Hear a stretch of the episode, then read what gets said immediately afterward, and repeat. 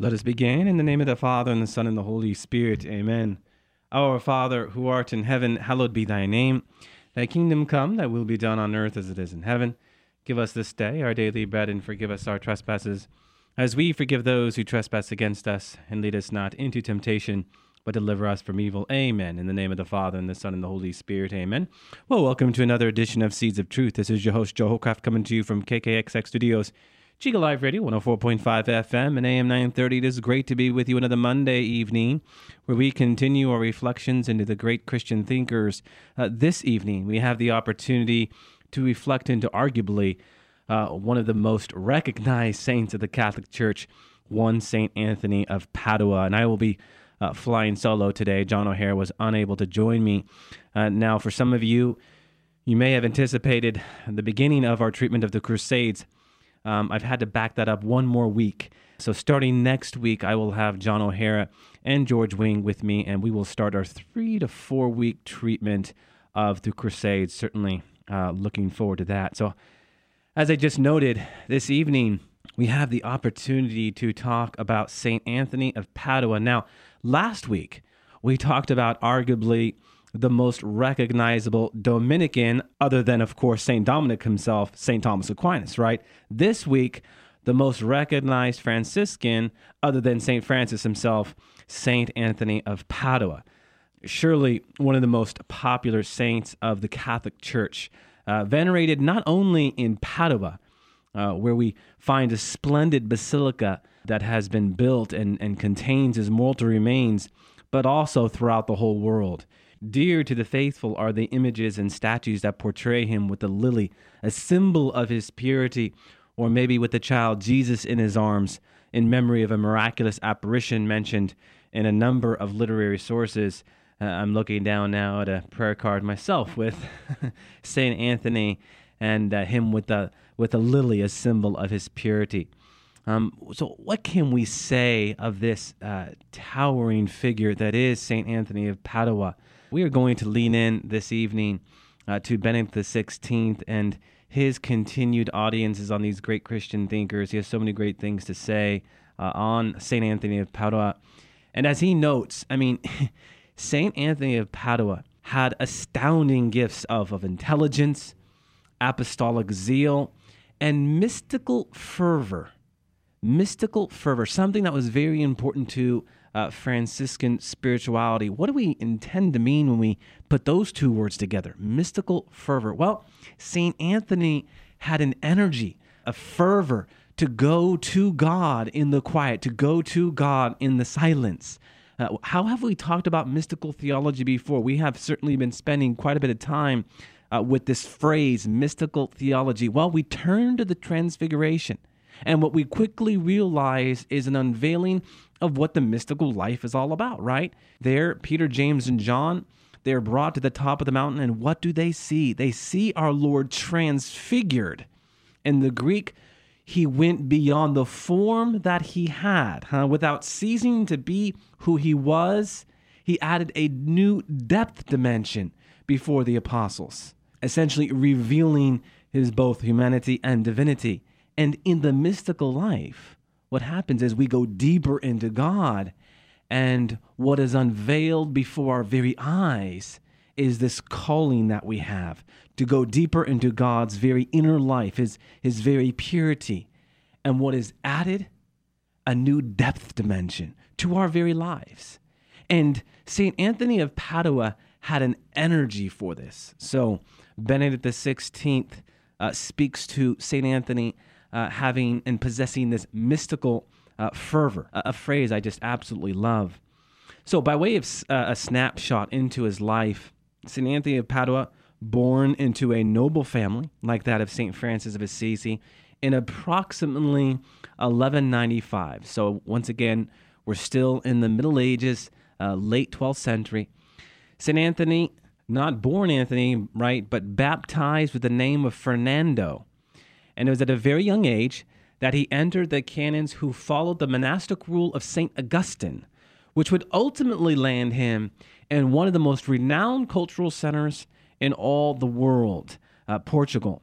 He dedicated himself with interest and uh, solicitude to the study of the Bible and the Church Fathers. Certainly this is something that we have seen a great deal with these great Christian thinkers, especially as we've gone beyond the Church Fathers, that many of the great Christian thinkers, many of the doctors of the Church would look back to the Church Fathers so as to gain wisdom and insight, and just not how to teach the faith, but first and foremost, how to live the faith.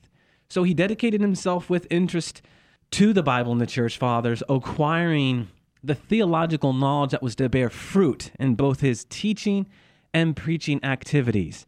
Anthony knew well what the Church Fathers taught him, that his teaching, his preaching had to be rooted in prayer. We will talk about this later. Saint Anthony of Padua is one of those uh, great doctors of the Church that teach us a lot about prayer. I was just reading uh, recently uh, on Fulton Sheen, and Fulton Sheen would talk about how important it was to make sure that we would go to prayer before preaching and before our teaching, and echoing so many of the great saints to the likes of Saint Anthony of Padua. Without prayer, our preaching and teaching risks being empty. So circling back here to Saint Anthony of Padua, there was an important event that represented a decisive turning point in his life. It was in this town of Coimbra, Portugal. Okay, this was the town that he went to where there was just a robust cultural center. So it was approximately twelve twenty that the relics were exposed of the first five Franciscan missionaries who had gone to Morocco, where they had met with martyrdom. And their story, the story of these five Franciscan missionaries, inspired in young Fernando the desire to imitate them and to advance on the path of a Christian perfection. And I think, certainly, my dear friends, as we are talking about the life and journey of Saint Anthony of Padua, we ought to be mindful of something here. I mean, we too ought to pray and be open to similar inspirations in our own lives. I mean, it was just the simple passing of relics, right, that essentially would change the fortunes of history, and certainly in the life of Saint Anthony of Padua. How often does God call us in the very ordinary to extraordinary things? How often does God call us out to go deeper into his very life, seeking out the ways in which God is putting on our heart to see the faith as something of an adventure, like Saint Anthony of Padua did here. He was deeply touched, deeply moved by these relics and the story that was tied to these relics. Now, so often in the Catholic Church today, we are given gifts, like this gift that was given to young Fernando here, huh? Maybe it's a, a relic.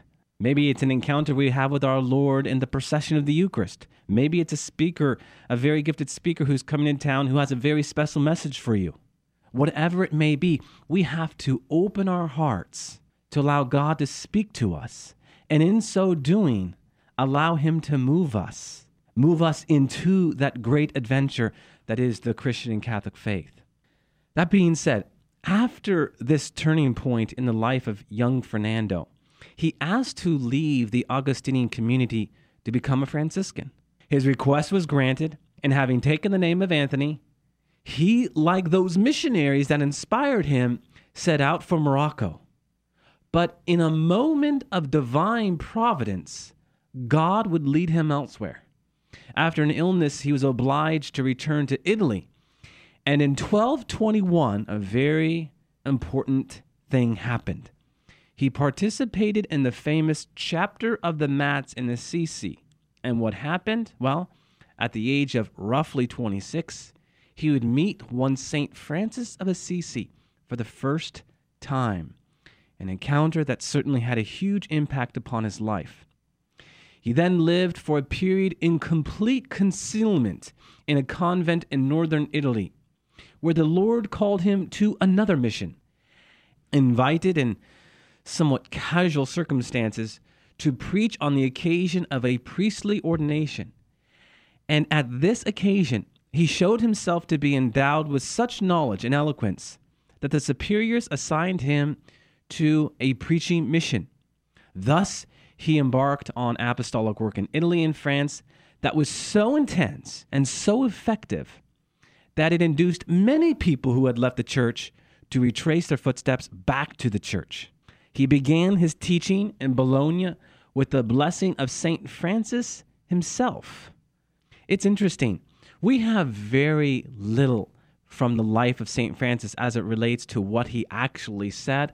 One of the few things that we do have is a simple letter he sent to Saint Anthony of Padua, recognizing the greatness of his virtue, saying this, "I would like you to teach the brethren theology." Simply that. I would like to teach you the brethren theology. So many things, my dear friends, are attributed to Saint Francis of Assisi, songs after what we think he said. By way of foundational sources, they're attributed to him. We don't know if he actually said them. One of the few things we know he did say was what was in this simple letter of request, an invitation, we should say, from Saint Francis to Saint Anthony to teach the brethren theology. This was a big thing because Saint Francis of Assisi saw theology as not a bad thing, but for some a dangerous thing. Saint Francis of Assisi saw knowledge get in the way of doing the will of God. And sometimes that can happen to us. We get so filled with all of this knowledge that we forget about the simple things. And for Saint Francis of Assisi, who espoused towards that true and holy simplicity, he was often aware of that. And yet to Saint Anthony of Padua, he recognized the greatness of his, his teaching and his preaching and his theologizing, and he invited him to teach his brother's theology. I just absolutely love that.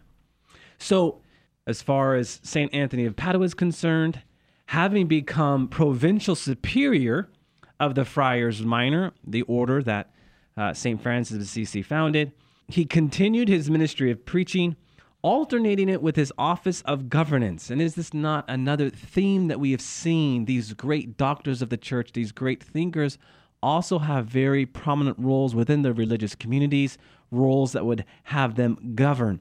There's an invaluable truth that we should pause and consider here. The deeper you go into the faith, in both its philosophy and theology, the more you come to understand the nature of man. Anthropology, right? When you do that, uh, certainly how to govern can become more clear. Not that being a philosopher or theologian makes you a, a good governor. I'm not saying that, but I will say this. To study anthropology, to study philosophy, to study the nature of man allows you to see how to better govern. And you certainly see this in the life of Saint Anthony of Padua. So, when his term as provincial came to an end, he withdrew to a place near Padua where he had stayed on various other occasions. Barely a year later, he died at the city gates on the thirteenth of June, twelve thirty-one. So Saint Anthony of Padua died a young man, roughly the age of thirty-six. Now, as it relates to Saint Anthony of Padua and the life of the church, bigger picture stuff. It was Pope Gregory the ninth himself, having heard him preach, described him as the Ark of the Testament, and subsequent to miracles brought about through his intercession, he canonized him in twelve thirty-two, only a year after his death. How about that phrase? Ark of the Testament. What a great phrase that by his very words, Saint Anthony of Padua lifted up the curtain to uh, the presence of God that we see unveiled in the new covenant. So rich, rich stuff. You know, this this canonization only a year after his death, that makes him really one of the quickest saints uh, ever to be canonized. I believe it is one, oh gosh, what's his name? Saint Peter of Verona, otherwise known as Saint Peter Martyr, who is the quickest to be canonized, I think roughly uh, nine to ten months. Uh, anyhow, Gregory the ninth, uh, Pope Gregory the ninth, Ark of the New Testament. I just love that. Anyhow, as far as his literary accomplishments go, in the last period of his life, Anthony put into writing two cycles of sermons, entitled respectively Sunday Sermons and Sermons on the Saints, destined for uh, the Franciscan Order's preachers and teachers of theological studies. It was in these sermons that he commented on the texts of Scripture presented by the liturgy, using what we've already talked about, my friends, the great patristic and medieval interpretation of what? But the four senses: the literal or historical sense, the allegorical or Christological sense, the moral sense, and the anagogical sense, which orients a person to eternal life. You know, we've spoken to these before, but I want to go to the catechism here. For those of you who have the catechism of the Catholic Church, if you were to turn to uh, Articles one fifteen, one sixteen, and one seventeen and following, it gets into the senses of Scripture. And I want to speak to this a little bit here, because as we've talked about this before, we've never gone into the catechism, and I just want to speak to what the catechism has to say here. This is paragraph one fifteen, and certainly uh, what I'm about to read you not only comes from the likes of Origen and, and Augustine and others, but Saint Anthony of Padua as well. So paragraph one fifteen says this: according to an ancient tradition, one can distinguish between two senses of Scripture, the literal and the spiritual. The latter, that is the spiritual, being subdivided into the allegorical, moral, and anagogical senses.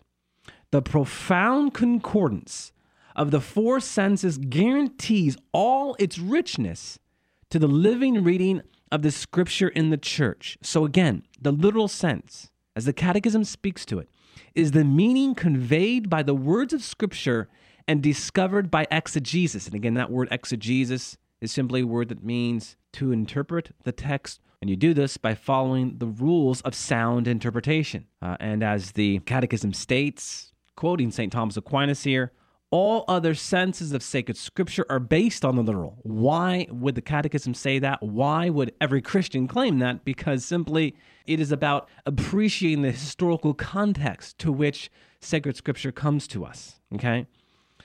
So the Catechism goes on, explaining the spiritual sense. Thanks to the unity of God's plan, not only the text of Scripture, but also the realities and events about which it speaks can be signs. Here the Catechism explains the allegorical, the moral, and the anagogical that I just spoke to. The allegorical, well, what does the word allegory mean? Allegory, for those of you who are English teachers, you know that an allegory is the description of one thing under the image of another. Uh, we see this in contemporary writing, certainly, with the likes of Chronicles of Narnia. C S Lewis used uh, this great story of the Chronicles of Narnia as an allegory to explain uh, all of the key elements of the Christian faith. Okay, so the description of one thing under the image of another. In the allegorical sense, we can acquire a more profound understanding of events by recognizing their significance in Christ. Thus, for example, uh, the crossing of the Red Sea is a sign or type of Christ's victory and also of Christian baptism. If we were to go to First Corinthians ten two, we find that. Uh, we have spoken to typology a great deal. Typology, the word type comes from the Greek word typos, which means pattern. The great Mark Twain once said that uh, history never repeats itself, but it does have a rhyme scheme.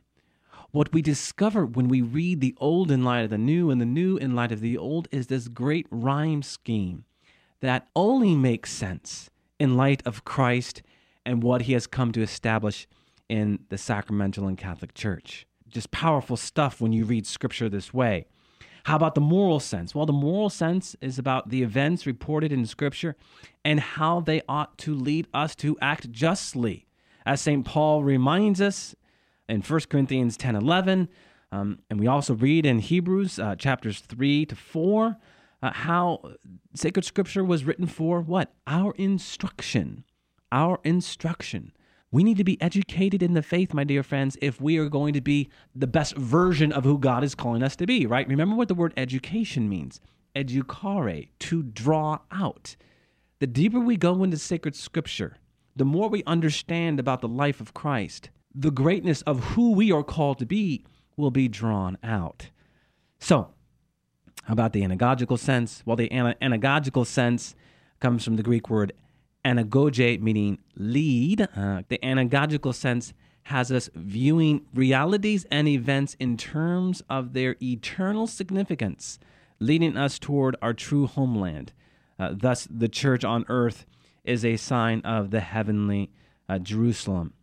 There is a beautiful couplet given to us, that summarizes the significance of the four senses well. It reads, "The letter speaks of deeds, allegory to faith, the moral how to act, anagogy our destiny." I think that sums it up well. The letter speaks of deeds, allegory to faith, the moral how to act, and anagogy our destiny. So this is what Saint Anthony of Padua's preaching and teaching was all about, huh? You know, Saint Anthony's sermons were theologically rich, yes, but they were very practical. Uh, there was a certain richness to its spiritual content.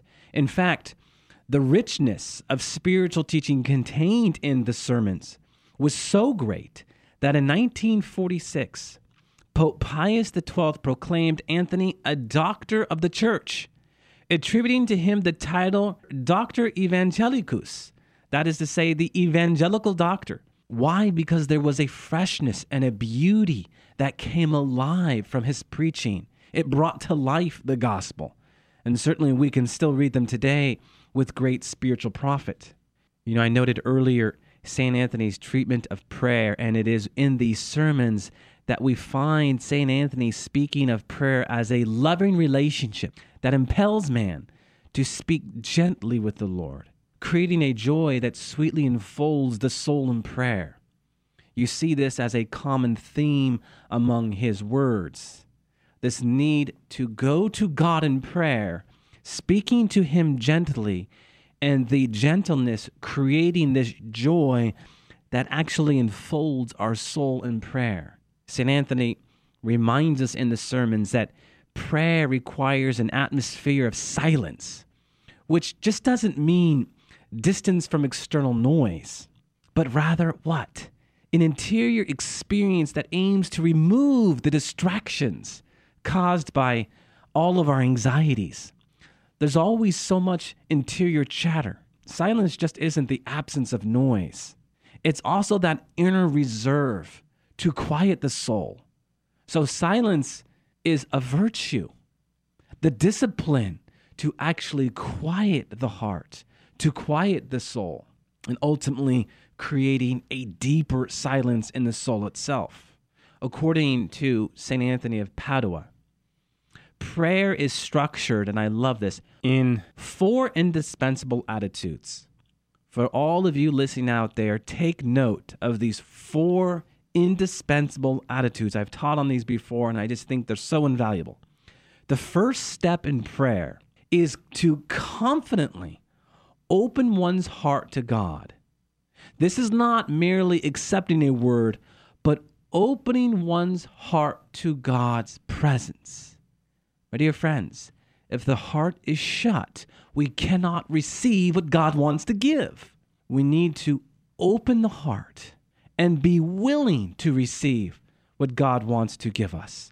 Remember that prayer is desire matching desire, that we want to receive God as much as He wants us. That's prayer. Second, prayer is speaking with Him affectionately. Speaking with Him affectionately, seeing Him present with oneself.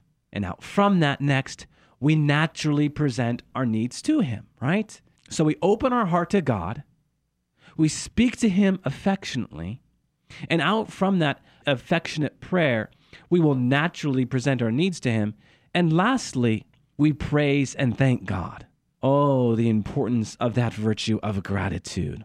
To receive that grace and to understand that whatever His answer is to our prayer, yes, no, or not yet, and we've talked about that a lot recently, that we praise and thank God. This kind of prayer, my dear friends, again, will lead to a lasting joy.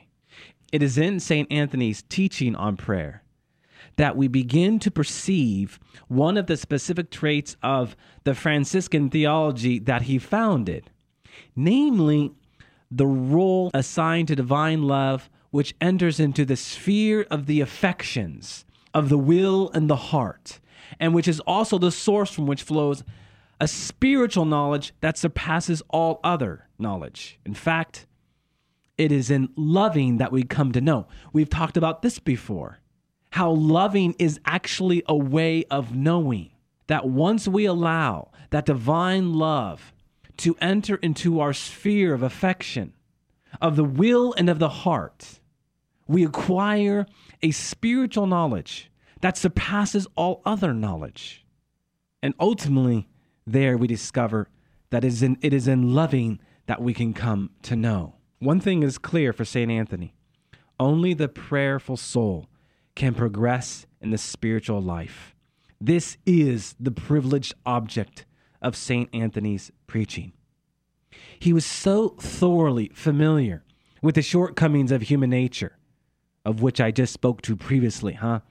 with our tendency to lapse into sin, that he would never hesitate to urge his listeners to fight the inclination to the pleasures such as pride and impurity. It's interesting, at the beginning of the thirteenth century, in the context of the rebirth of the city and the flourishing of trade, the number of people who were insensitive to the needs of the poor would increase. And this caught the attention of Saint Anthony of Padua. In one of his famous sermons, he challenged the growing rich people with this: befriend the poor, welcome them into your homes.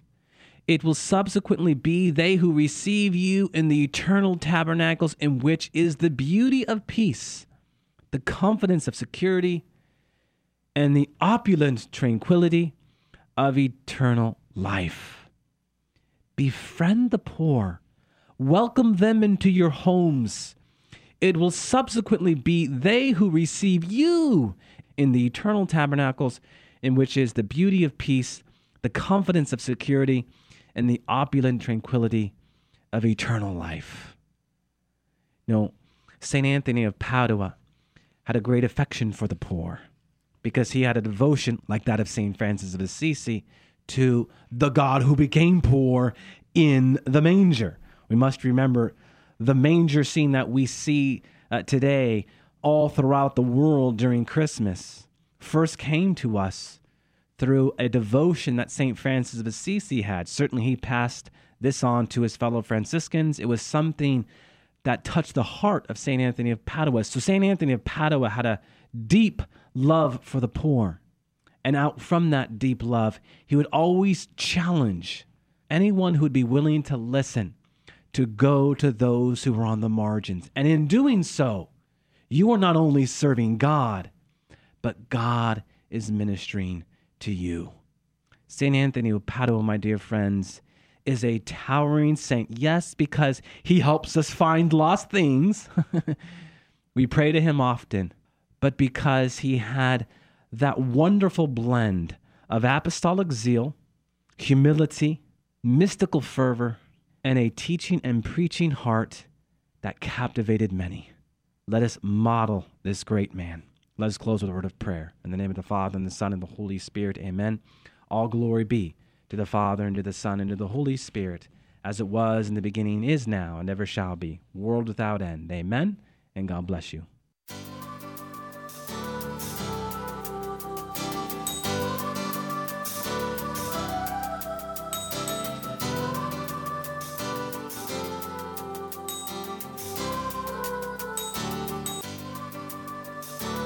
Thanks for listening to Seeds of Truth, heard every evening, Monday through Friday at six thirty p.m.